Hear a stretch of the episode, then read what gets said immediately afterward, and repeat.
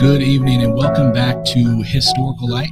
We have a really special secret broadcast this evening from the Grand Lodge of Kansas Annual Communications. We have some wonderful guests with us that's going to share a nice conversation and some brown liquid as well. So stick with us. We have an amazing episode lined up for you right after this on Historical Light.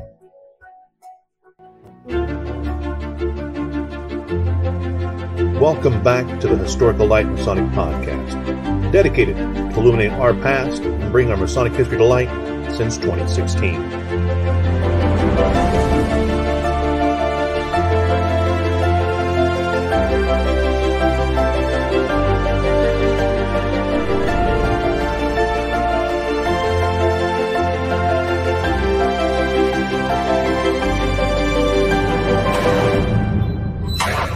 Angela. And now, enjoy the show. Good evening and welcome back to Historical Light, an independent Masonic show focused on the historical events and aspects within Freemasonry. I'm, of course, your host, Alex Powers. Pleased to be back with you. And we have some amazing guests with us uh, tonight here live on location at the Grand Lodge of Kansas. Brother James Jack, all the way from Scotland. Thank you so much for joining us. Pleasure to be here. We have most worshipful Brother Cole Presley. Good evening. Thank you so much for being here. And Patrick Craddock himself, the apron man. Cheers. Thank you so much for being here, brothers. For the record, folks that are watching, we just crashed this. yes, we, we just scheduled guests.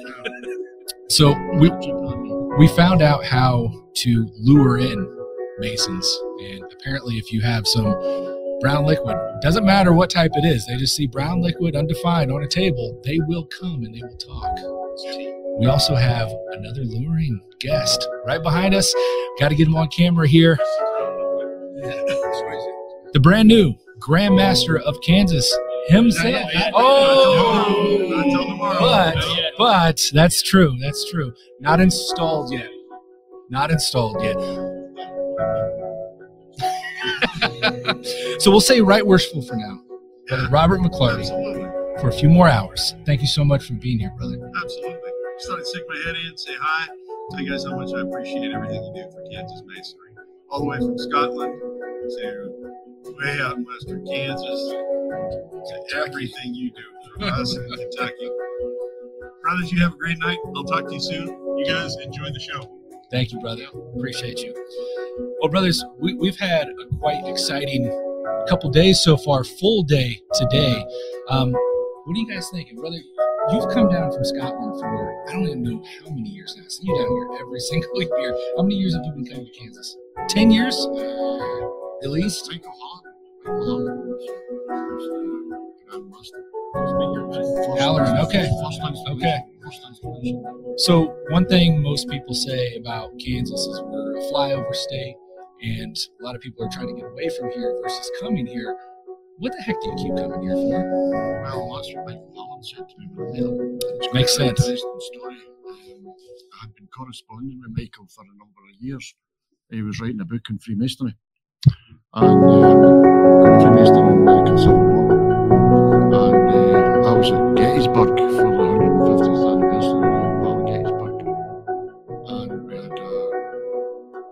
research lodge in Virginia, original England. Um, had a, a, a meeting in, in the field, in the field at Gettysburg. And um, the guy standing next to me Michael Allen. Never met him, he never met me. And um, he was absolutely astonished.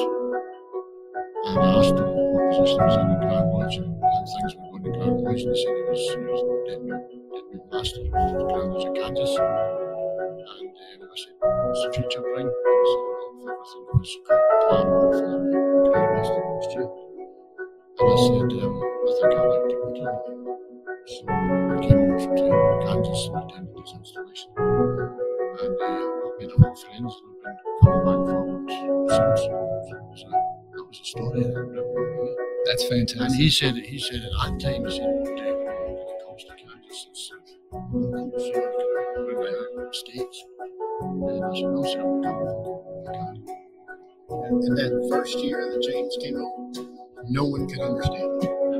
And he still, Aye. and he still can't understand. You can't understand you. Hey, we got Yvette Powers here, who's usually the one sharing us out. Can you come tilt the camera just slightly this way? We get everyone in the shot better.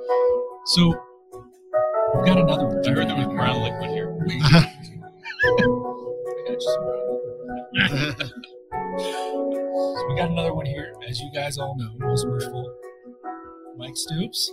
Thank you so much for being back. And it's funny to have him back because we just lost this guy, right? A little bit. Well, he's a Scotsman. Oh, yeah, yeah. Remember him on the lodge. Last year, Bride 579, Uddingston, There we go. won the Charmin We came back for Grand Lodge of Kansas, 167th annual communication. Yeah. And uh, well, same thing. We had some brown liquid on the table, and he moseyed in. We're going to need some more brown liquid because we got more guys moseying in. This guy also bought something really, really cool tonight. We had uh, I'm sorry. Music's still playing. Got you guys. We're not in our usual place. Obviously, I'm an amateur. Sorry, music's still playing in the background. Well, it's Kellerman when you need him. Where is he?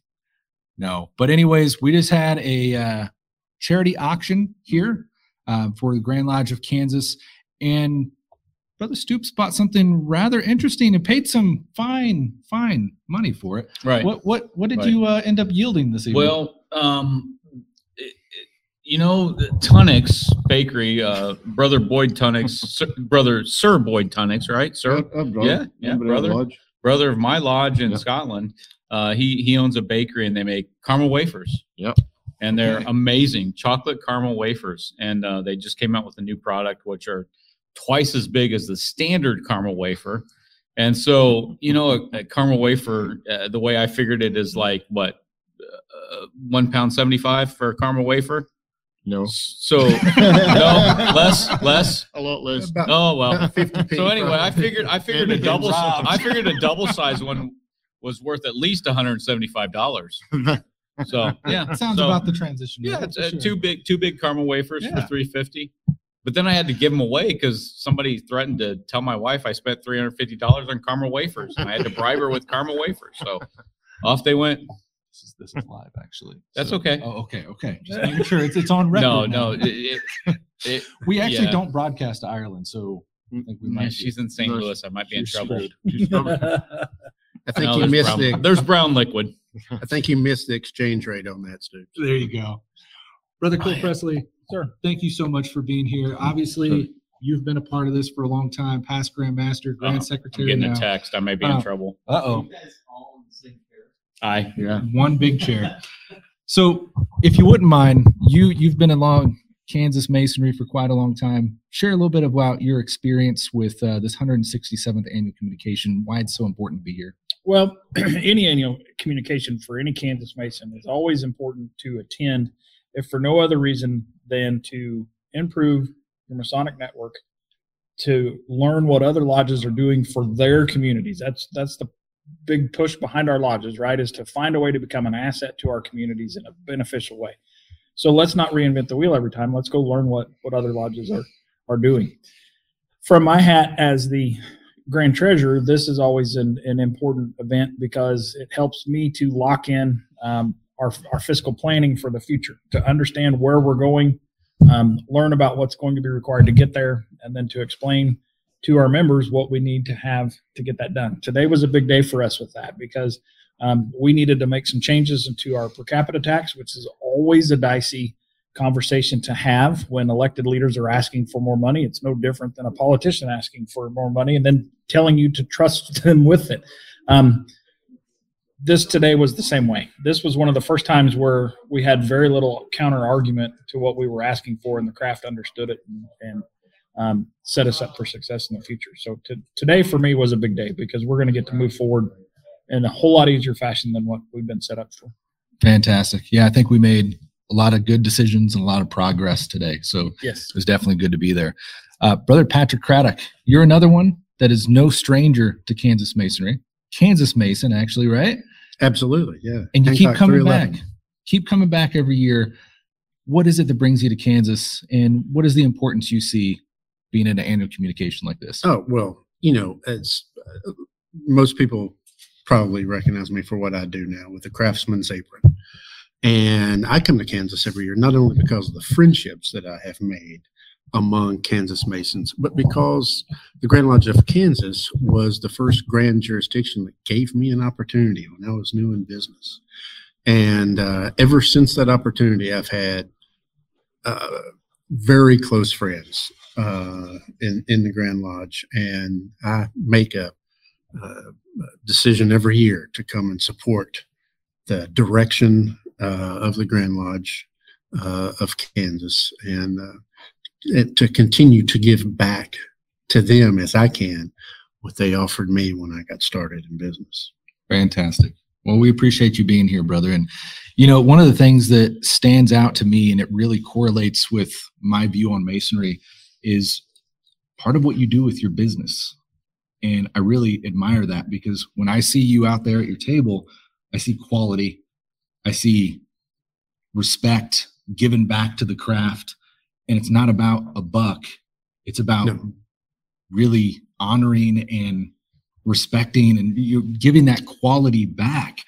And I was reminded of this this morning, actually. I think I shared this story with you uh, because all my ties are Craddock ties, but I did not have a green Craddock tie. And for St. Patrick's Day, I had to get one. So I got the Amazon tie. And I had the hardest time tying this today. And I said, it's just not that Patrick Craddock quality tie. So I might have to come visit you tomorrow, man. Uh, I'll be there. If you just Bring your friends. If you just plug that Craddock ties tie themselves, we're getting up and walking. Coming soon. So, so tomorrow there's a special. So normally the Craddock ties are fifty dollars a piece, but tomorrow, just for you, Alex, we're going to run a special: two ties for hundred and ten. Got to get in on that. Come on down to unpainted aprons. We got Well, so you know that's we cover a lot of history on the show, and while we've got Craddock sitting here, that that is one really cool factor because we've got a lot of regalia that we see in Freemasonry today, um, both from Masons and non-Masons all around. Uh, especially if you're even anything related to Masonry today, you just get blasted on social media with all kinds of stuff from everywhere, and it's questionable quality, questionable origins. Um, but a big aspect of what you do with your products is historical based, Hmm. um, which really rings home to me. So, if you wouldn't mind, I'd, I'd love to get you back on for another episode to really cover in the in depth history there. But what is it about Masonic history that impacted how you wanted to approach your business model? so principally it's craftsmanship. Yeah. When I started this business, I was uh, uh, looking for something that I wanted to wear and, and, and wasn't finding anything. And so, you know, as I tell everyone with what I do in business, Freemasonry has given me too much for me to give garbage back to Mm. it. And I'm not going to do that. Freemasonry has really been important to me in different uh, uh, ages of my life. It's been what I needed at that time. And for that reason, I, I, I, my commitment to craft masonry is, is reflected in the quality products that I produce. I'm not willing to cheapen the Masonic experience Right. by offering a less than uh, uh, quality product. But the historical uh, connection that you asked there was is the craftsmanship. Because when I look at historic things, when, uh, the 80, 100, 200 years old, and I look at the the the, the detail and the craftsmanship that went into uh, making those artifacts, whether it was uh, a watch fob or a ring or a jewel or an apron or a collar or whatever, they were very finely crafted. Right. It wasn't the the the desire to get the cheapest possible thing Yeah. that our forefathers had. They wanted to celebrate their commitment to masonry and to show that commitment with a quality piece, not necessarily the the, the cheapest possible product that can Right. be produced. Right. You know, that's that's an interesting aspect that, you know, we look back at masonry anywhere, especially even here in Kansas. And it kind of makes me reflect on uh, what Brother Cole Presley was talking about today and some of the uh, the financial obligations that we're approaching. historically, Masons invested a lot more. I mean, just degree fees were quite up there. Yes. Uh, and that's not even getting to your membership fees, and that's not even getting into what they invested into their temples that we're now losing today. There was a lot of value placed into Freemasonry. Um, and then unfortunately, we see today where we're talking about dollars, like Mhm. individual dollars, and it turns into huge discussion on the floor. Yeah. Um, Brother Cole, what what do you think about that? So what I think is that at least here in Kansas, we're we're not changing. We're going back Mm. to what it is that really has mattered, and it's a byproduct of a couple of things. One, it's a focus back on what we're called for and called to do as as Kansas Masons, and the second is, as we all know, unfortunately, membership is declining at a rapid rate. Yeah. mostly because we're seeing the older generation pass on. That's that's that's crude to say, but that's I mean factually that's that's what's occurring. But what we're being left with in terms of the members who are staying are the ones who see the value of craft masonry for what it is. And I believe, well, I, I wholeheartedly believe that within a short period of time, you're going to see the Grand Lodge structure itself in a way that's no longer arguing about dollars. It's going to be a conversation of here's our focus, here are our specific projects, here's our mission, and here's how we're going to achieve it. And the craft's going to say, yes, go get it done. And then we're going to come back and say, okay, here's what it's going to cost to do it. And, and, and, we move forward. And so instead of saying, if you give me a couple of dollars more, I can go do this, it's going to be the craft saying, we need our leadership to be doing A, B, and C. And now here's the funding to go get it done. That makes a lot of sense. And it, well, it's where it should be. Um, Right. We've got some we've got some procedural work to do. We've got some some bylaw work to do to get us back into that position. Some education for it. But when you look at the character of Kansas Masons now compared to where we were 20 years ago, um, we're going to be there, and we're going to we're going to be in a position of thriving and not surviving as Kansas Masons. I'm excited for it. Yeah. Mhm. Well, I, I think it's honestly, you know, one of those forks in the road that Mhm. we have to make that decision of are we going to make this work or are we going to give it up? Because, you know, if we're not here to support it, it's going to crumble as we see our buildings and our history and stuff doing around us. So it's kind of a now or never. Brother Jack, I'm I'm sitting here wondering, is this an American issue? Do you guys face this type of stance in, in Scotland? Yeah, uh, very similar uh, problems, uh, financial problems, the Masonic temples, uh, maintenance of them, the upkeep of them, uh, fees uh, to Grand Lodge. Our uh, fee to our annual fee that we'd pay, the minimum uh, Grand Lodge annual fee is about forty pounds a, a member. Okay, That's probably about what forty-five dollars, something like fifty dollars a year. sure. Um, the the problem is uh, i- increasing that if you need to increase it because there will be, you know, w- I was going to say unrest, and I think perhaps that's the right word because if you're to say you're going to put up the, the annual fee by ten pounds, there may well be unrest. There might be riots in the street if you put it from forty pounds up to fifty pounds or up to sixty pounds a year. Right. So we had a wee think about it, and what we thought was we have increased our fees almost by stealth. And what we did was um, we had a standing order scheme with the bank. So I don't know if you've got standing order schemes here with the bank or no, but what you what you do is you, you put out a standing order scheme and you can pay so much a month into that. Okay, So that started off with maybe half a dozen of the brethren, and they would put in ten pound a month. Ten pound a month times twelve, and all of a sudden you're paying annual fees of one hundred and twenty pound. So your forty pound as pays your uh, first forty pound pays your annual fee, and anything that's left goes into the lodge general funds. interesting. So you've increased the fees by stealth, and now we've got about 40 members in our lodge who pay their annual fee by standing order. Okay, So if you, the minimum is normally about £10 a a month. So if you add that up, that's quite a lot of money that's going into the general fund. Sure. And it's not just we're collecting £40 and passing it on to Grand Lodge. Right. So we've increased the fee, but if we had said, well, we're going to increase the fee from forty pounds to hundred and twenty pounds, but don't worry, um, we wouldn't send forty pound to Grand Lodge and the rest go into general fund, then they may well have been riots in the street, you know. And We've done it, we've done it to almost by stealth. Yeah. And we've got some brethren who, who put in more than twenty, more than ten pound a month.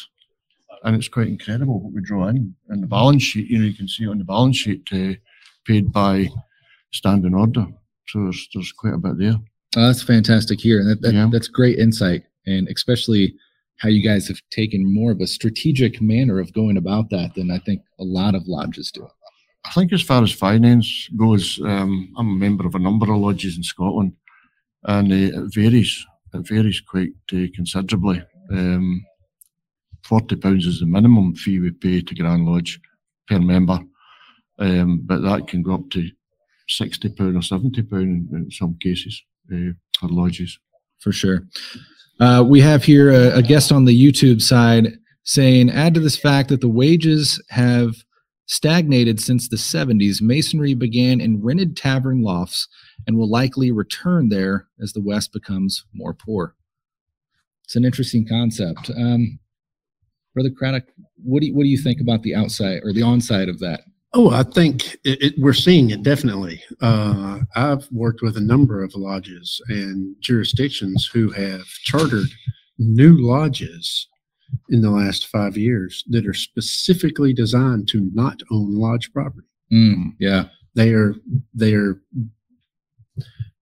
shedding that financial burden that they probably cannot, Mhm. and and shouldering the burden of just paying for when they need to go somewhere and set up Yeah. for a, a lodge meeting instead of owning that property. Yeah.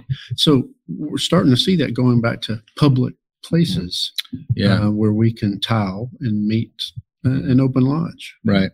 I mean, it's it's an interesting concept because yeah, when you look back at that tavern era of masonry, it wasn't this Masonic law. It was a tavern, and we were Yeah, using a right. space there. Right.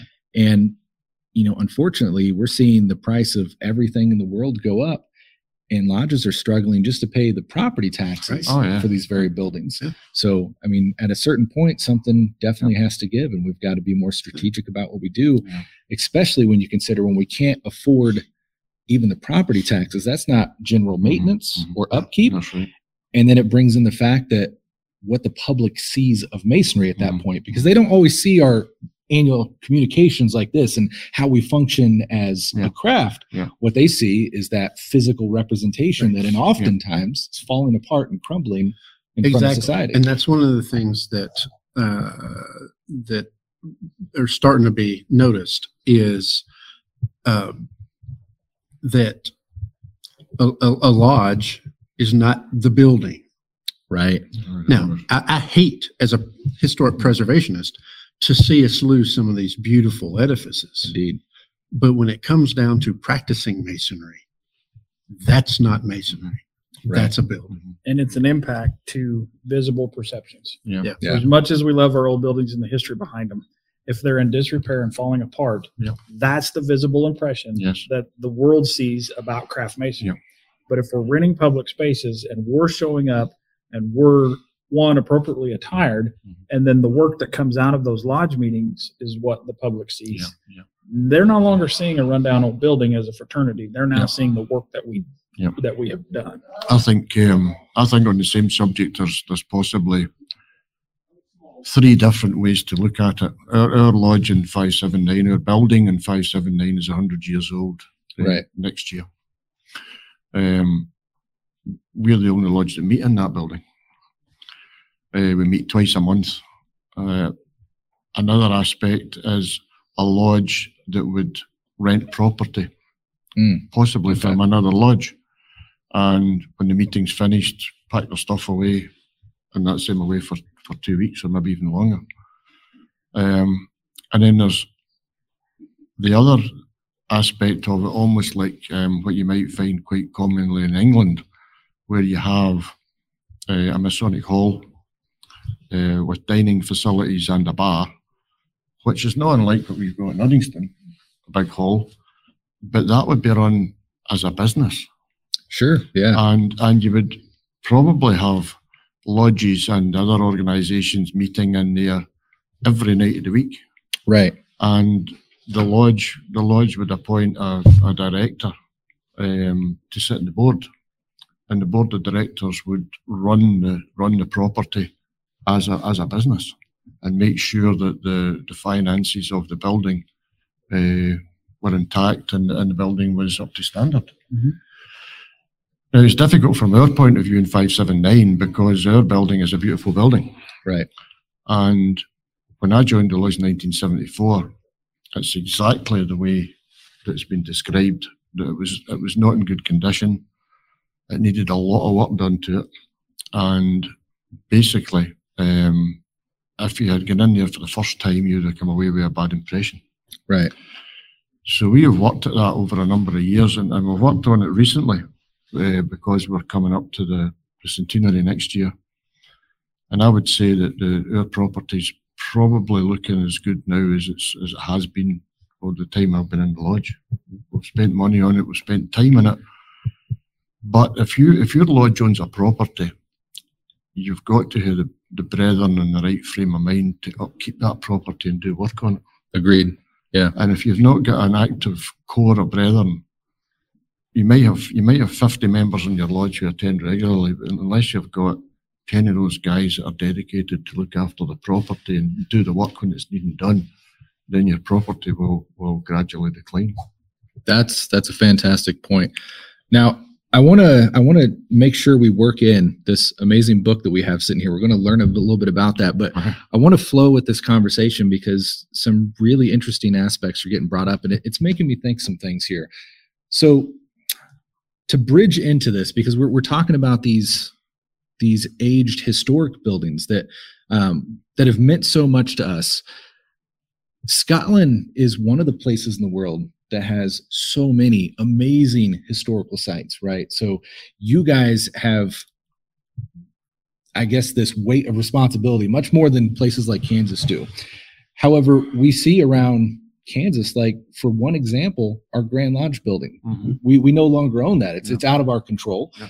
Um, but now to the public eye, it's it's in pretty rough shape. Yeah. Um, we're seeing in Lawrence, we we've got another historic Masonic temple there that actually my grandfather and my uncle were raised, Mhm.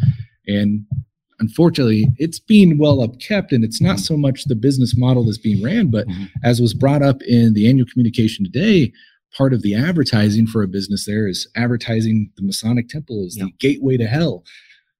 How do we approach the buildings that we no longer own, yet that representation or that image that it portrays upon us?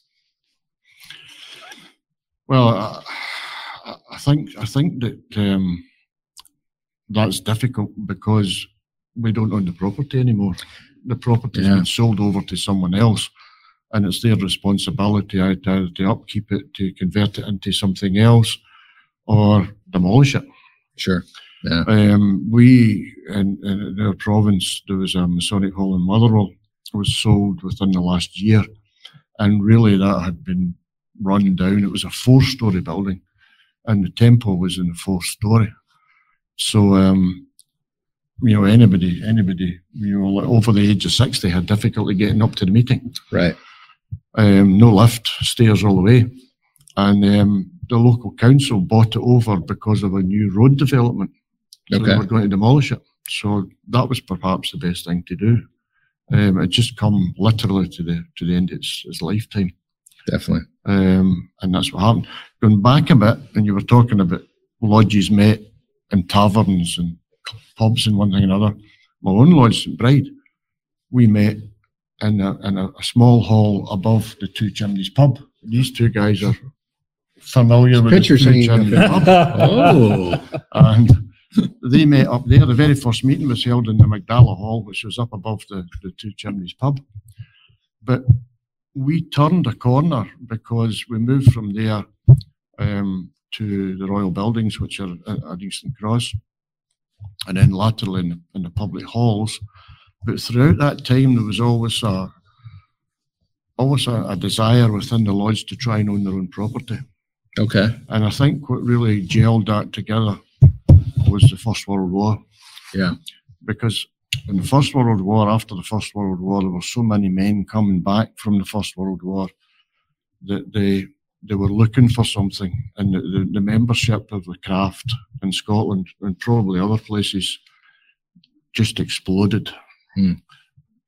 You know, hundreds of lodges were were formed, chartered. You know, but um, at that particular time, uh, they, they, they moved to, to build their own their own Masonic Hall, and that Masonic Hall, as far as we were concerned, was almost a memorial to, to the to the guys that went to the war. Um, it was it was 1924, but they actually started actively looking for property to build uh, as the war was going on. You know, Right. You know, which was when you think about that. Then after that, the depression. You know, it was just astonishing that they were raising money uh, to spend. You know, three and a half thousand pound in 1924 was a lot of money, but that's what it cost to build a property. Definitely. Yeah. Definitely. So on that topic, your own son has done some amazing research. Yeah, Stuart. Yeah. So And tell us, these guys. These guys know Stuart. They've met Stuart. yeah, Yep. tell us a little bit about what he's done here uh, with this book. Well, this this was a book um, that he's written. Uh, it's, it's the Great War, and Bride 579, the Great War, 1914, 1918. I'm particularly proud of him for, for producing this book. And this all this all happened. Um, we were coming back to back from a meeting uh, one night down in Ayrshire, and we're talking in the car. And he asked the question, we've we've not got a war memorial in our lodge. Why have we not got a war memorial? And I had written the history of the lodge in the 1980s, 1982 or something like that. And I said, well, it's difficult because in the lodge minutes, they mentioned things about the First World War. They mentioned about guys are going to even our master at that time went was, was called up and went. The, wardens went. We we lost the master and the wardens at that time called Right. up to go. Um, and they used to write in the minutes that we've sent packets of cigarettes and things over to our brother in the front. We used to get letters back thanking us for things that we'd sent over. And um, he said, Why have we not got a war memorial? We don't know why we've not got a war memorial. We had a, a memorial service in 1922 for the guys that died. We've got six members of our lodge who died in the First World War. And they had a memorial. We've got a printed programme for the memorial, but it doesn't actually tell you in the programme who we were remembering. Right. No names on it. And I think the fear was that if we mention names, we'll miss somebody out. You know, we'll, we'll, we'll not, we'll, we'll not get Yeah. a complete list. Don't want to be forgotten. So he said, I'm, I'm going to start and I'm going to have a look into that and see uh, what I can come up with Sure. in, the- in the way of members who were in the First World War. And he had a great advantage because I told him at the time that if he was doing research, you had to cross reference from two, two sources. Yeah. To, to, to confirm something, you had to cross reference from two sources. So the advantage that he had was that we have a roll book going back to the first members of the lodge in, in 1876. So everyone that's joined our lodge since, nine, since 1876 is in that roll book. And it gives them, it gives you their age, their occupation, their full name, their address, and when they were initiated, passed and raised. And that's confirmed as a, as a, as a, as a reference, a source reference. Definitely. So what he had to do then was find out who amongst these guys were in the forces during that time, from the First World War, 14, 18. So he was looking at military records, he was looking at the census um, that was taken around about that time, and gradually cross-referenced guys that were members of the lodge and had fought in the, fought in Right. the army or the whatever. And that's how he built this up. He's got about 90 members of the lodge, uh, which Wow. he's identified as being in the forces, and six six killed. Some of the some of the stories are remarkable.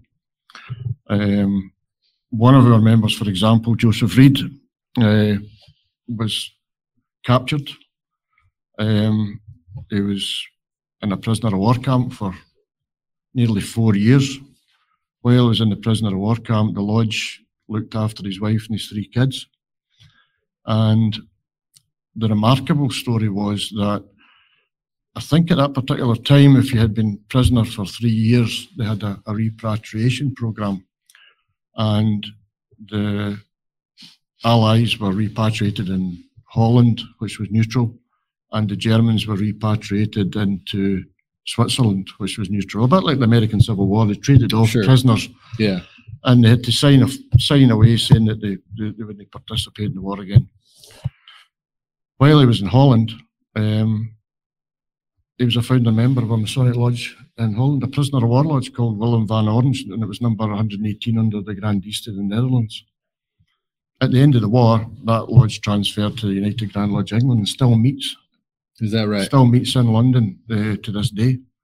And we went down to the centenary in 1980, in 2018, and uh, we were the only members there who could directly link back to a founder member.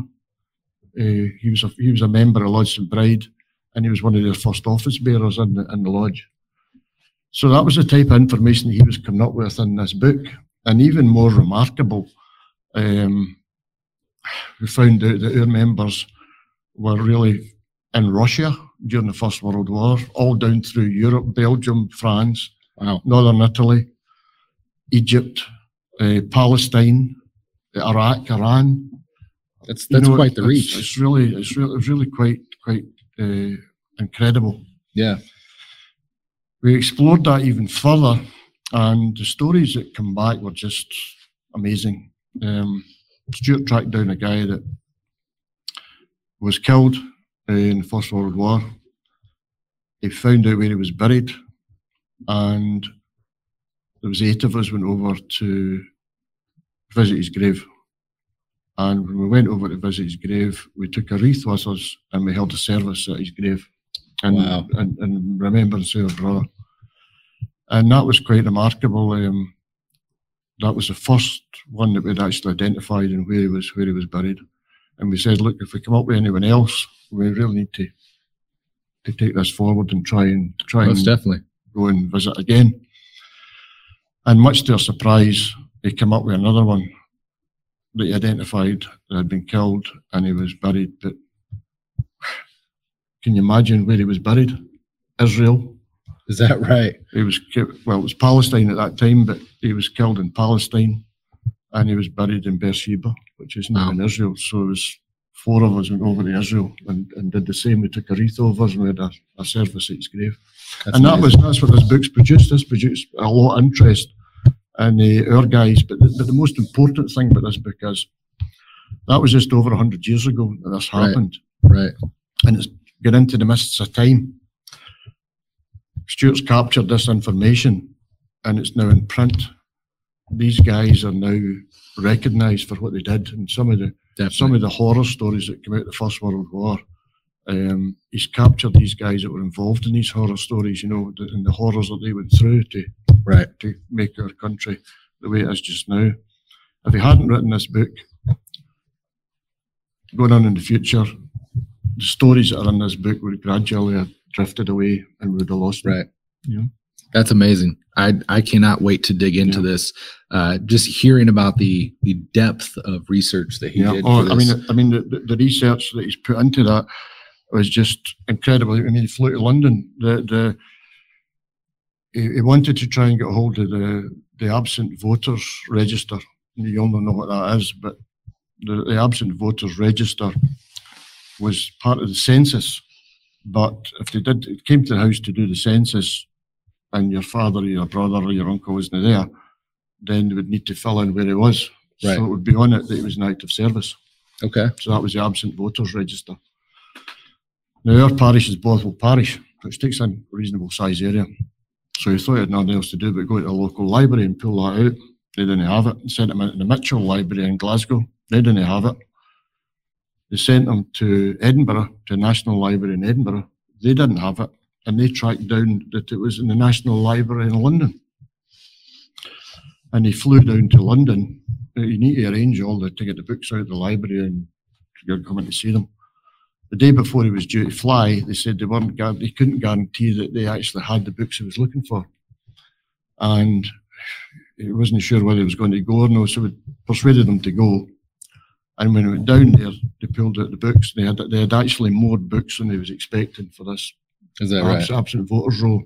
And that ticked a lot of boxes because they had a list of names. He went down the list of names and everybody had a active service next to it. Then he took a note of the name and, and he came back with their address and come back and checked against their roll in the, the Wow. lodge roll. And that was a confirmation. So he picked up a lot of guys for the absent voters roll as well. Sounds like there is a ton of research Oh, there. it's five years of research on that. book, I'll ask yeah. you this: How is this available? How can how can our viewers find out and get a copy of this? Well, that's a good question because we printed 120 copies. okay. Uh, we sold it at 20 pounds, and that's 20 pounds at its cost to print that, publish that, and the 120 copies sold in the launch night. Is that right? That's right. Is there plans to make more? We've printed another 70, and I think he's got about six left at the 70. All right. Yeah. Is there a, is there a good email address or something for your lodge that they can get a hold Yeah. of you to order that? Yeah. What would that be? It's Lodge St Bride 579. It's, it's on the it's on the, the, the web page, St. Okay. Bride, St. Bride 579.co.uk. Sounds good. And we will get that in the link as well. Yeah. We've got about 15 minutes until our toast for this evening. Now, as we're talking about all this history in Scotland, one cool thing about the three of you, you've shared that I hopefully will one of these days. You've all got the chance to go over there and see all this cool history. Brother Patrick Craddock, you're kind of like my idol because you're doing this stuff all the time, nerding out professionally. Tell me a little bit an about idol this. and a nerd. Kind of nerd. In Same, same- same sentence. That's yeah. awesome. And you never, and you never flinched. No. Yeah. No. So tell me a little bit about your trip because you got to go over there as well, and, and and and I hear you've got a picture over there now too, right? That's a long story, that one. Ah, but he'll tell you. He'll tell you about um, the story about when he was invited into our Grandmaster Mason's room. yes, I Yeah, can't, doing I it. can tell you that. So the reason that I ended up there is because of Jim. So uh, Grand Lodge of England was getting ready to celebrate their 300th anniversary. That's right. And Yeah. they spent a ton of money on this event. So they invited every grandmaster of every recognized jurisdiction. It was a full production. full production. All we had to do was get to London Right. and they had our hotel, our meals, the events, the the entire thing. A Wow. huge production. So when the invitation came to say, you know, do you want to come? Well, instantly the answer was yes. We knew that back at the annual communication when I was getting installed, and it was immediately after installation. Uh, Jim comes up and takes a picture, and he says, "Hey, are you going over to London for the 300th?" And I said, "Yes."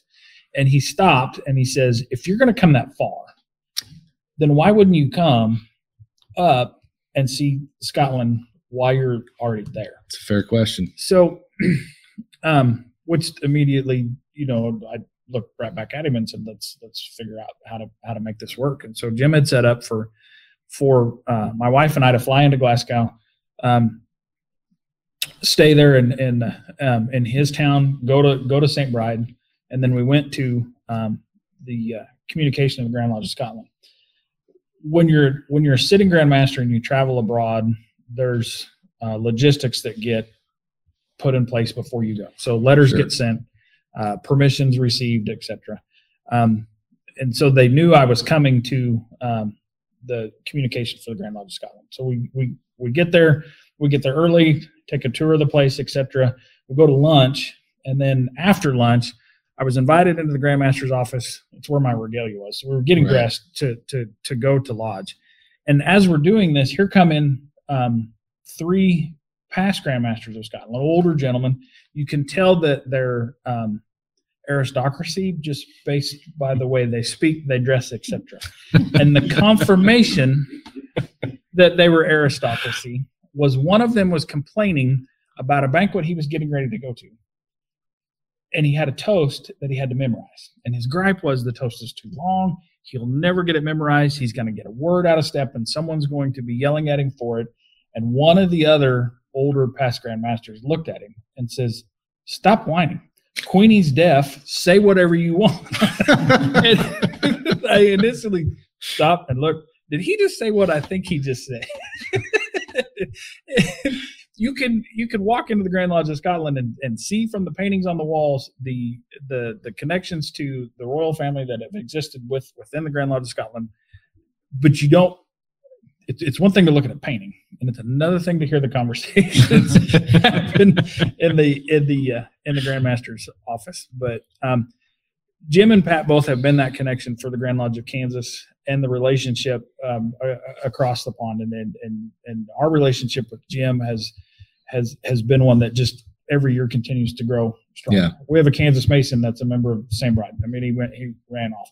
There's been several of us that have gone to visit. There's several of us that have um, unfilled petitions to want to go back. um, and it's just a matter of, of making it. But what's what's amazing is Kansas masonry traces its roots from Scotland, and so it's it's it's it's, it's going back home. We don't look, speak, or operate the same in our lodges at all, Sure. but the character, compassion, and purpose behind what we do as craft masonry, you don't find a difference. I don't think. That's beautiful. I love that. Brother Craddock, you're one that has taken many trips over there. And I doubt you're done, right? No, I, No. still. so so what is it that captures you and, and, and really makes you want to get over there and, and do what you do? well, for me, it's still the connection with history. Sure. and Masonic history. And but on top of that, now there are dear friends that you just needed an excuse to go see. Sure. And uh, so it, to to to have that connection with the uh, an interest in history with the Masonic experience that is exactly the same but totally different than what we have here Right. and the, uh, uh, you will learn about masonry from having that experience of it of of enjoying masonry beyond your grand jurisdiction where they may do things a little differently and that's exciting for me too is to to, to have that experience and then to share that experience with people Right. and go you know, we're going to have an opportunity to do these things see these things visit these places so that's what kind of drives me to do that You know, it, it's a beautiful concept how you're talking about that connection to history, but then you get kind of blindsided by those relationships mm-hmm. that are just that much more important. In Freemasonry, we talk so much about traveling, and often it's hard to see that about going from one side of the state to another. How important would you say it is for Masons to travel, not just within their jurisdiction, but well beyond? hugely important. Uh, whenever I talk to young Masons, and I'm not talking about 18, 19, 20 year olds, but men that join in their 30s and 40s, Right. is it's it's important to become active in your lodge, but don't stand looking at the altar in that lodge with your back to the rest of Masonry. Right. Take the opportunity to visit another lodge in your county, another lodge in your jurisdiction, another lodge outside of your jurisdiction, another lodge internationally if you have an opportunity, Mhm. because you will learn more about masonry from that experience Yeah. and the way others uh, uh, uh, have that Masonic experience and welcome you as a brother Yeah. into it. Uh, that you learn the universality of masonry. Uh, I want to tell a real quick story, something I Go got for to it, do yeah. this past weekend that meant a lot to me. I was invited to lecture at St. Albans Lodge Okay. in in Texas. And uh, in preparation for that, there was a young Mason who was a member of, uh, or it was a student at Texas A&M, and he wanted to come, but he was young and didn't have much money for a, a dinner ticket. And I heard this story, and I was talking to the guy that was my host. That I said, "Look, tell him to come. I'm buying his ticket." And he said, "Well, why are you doing that?" And I said, "Because when I was a student living overseas." I didn't know it for a while, but I never bought a festive board ticket. Mm-hmm. Wow. Ever. Yeah. This is my opportunity Mm. to pay those men that influenced me back so much Right. to do the same thing that was offered to me in the spirit of brotherly love and, and masonry. And it and uh, I jumped at that opportunity. That's do beautiful. I love that. You know, w- within that, we often get to see how masonry makes the world a smaller place.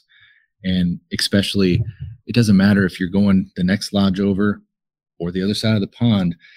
Masonry has that beautiful aspect of you instantly have this bond with these guys.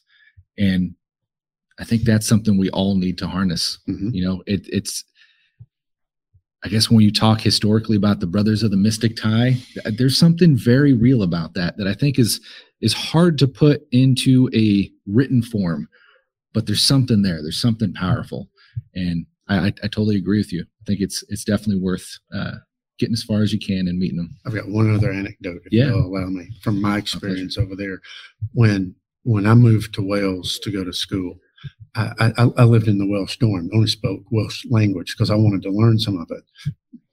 I didn't know at the time that I was really thick and couldn't learn languages that easily.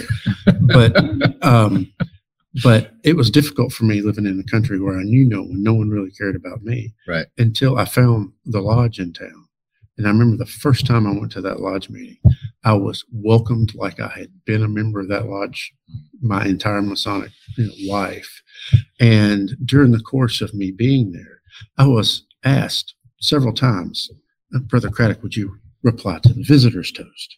I'm thinking, oh, well, young PhD student. They want to hear words of wisdom about masonry and universality. And, and I spoke, you know, about things. "Oh, very good, very good. Well, it took me about a year to really comprehend that they didn't care what I said. They just wanted to hear this accent. So, uh, so yeah, That's fantastic. well, brothers, I want to thank you so much.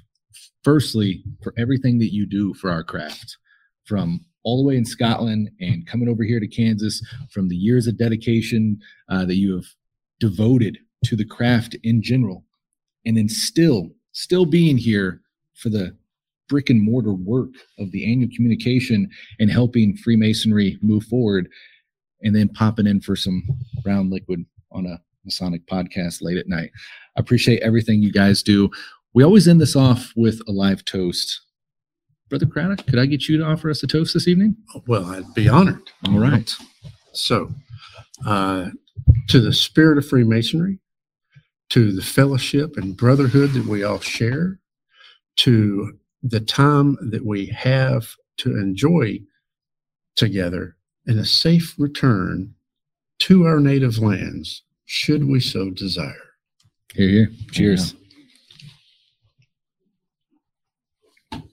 Brothers, thank you again so much for joining me this evening. It's been a pleasure sitting and having this conversation with you, and I hope we can do it again soon. Hey, you leave the Pleasure. door open, we'll crack it. Oh, yeah. Have more liquid on the table Yeah, for that was too long for us going. Everyone that joined us live this evening, thank you as well. Uh, appreciate all you do in supporting the show. Until next time, we'll see you right back here. Keep saving history with Historical Light. Good evening. Man, did you?